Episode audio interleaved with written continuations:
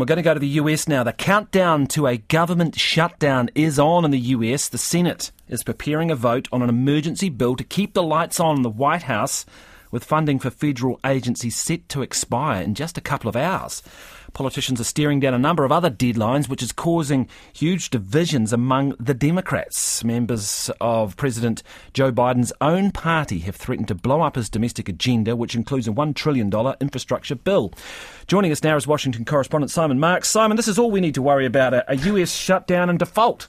Well, I've got good news for you because in the last couple of minutes, just while I was waiting to go on air, uh, Corin, the Senate has the votes. They've been voting uh, and they've passed the 60 vote threshold that they need to avoid a government shutdown. So, having once again stared into the abyss of a government shutdown, uh, the United States is stepping back from the brink. So, that issue appears now to have been resolved. But there are a raft of other unresolved issues, including uh, the not uh, inconsequential uh, question about whether the United States in the middle of October is going to default on its debts. There's still no agreement on raising uh, the debt limit, which needs to be accomplished before around October the 16th, uh, if the US uh, is not to run the risk of sparking global financial instability.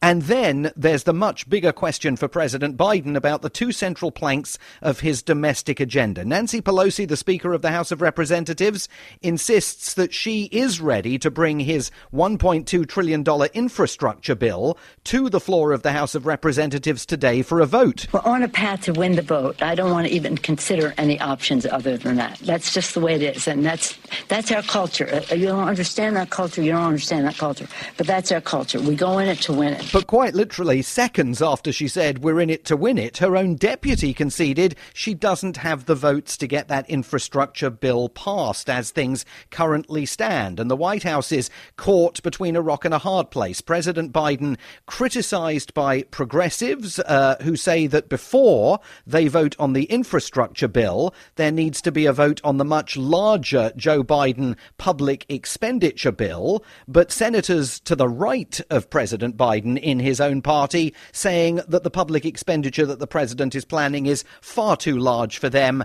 and they won't back it. So we're in this extraordinary situation where the president is, is governing almost as though he's got a super majority, but in reality, it's 50 50 in the Senate. And right now, he doesn't seem to have the votes to advance these massive issues on his domestic agenda. Well, interesting stuff. Simon Marks, thank you very much for that, our Washington correspondent. It's all on in Washington at the moment.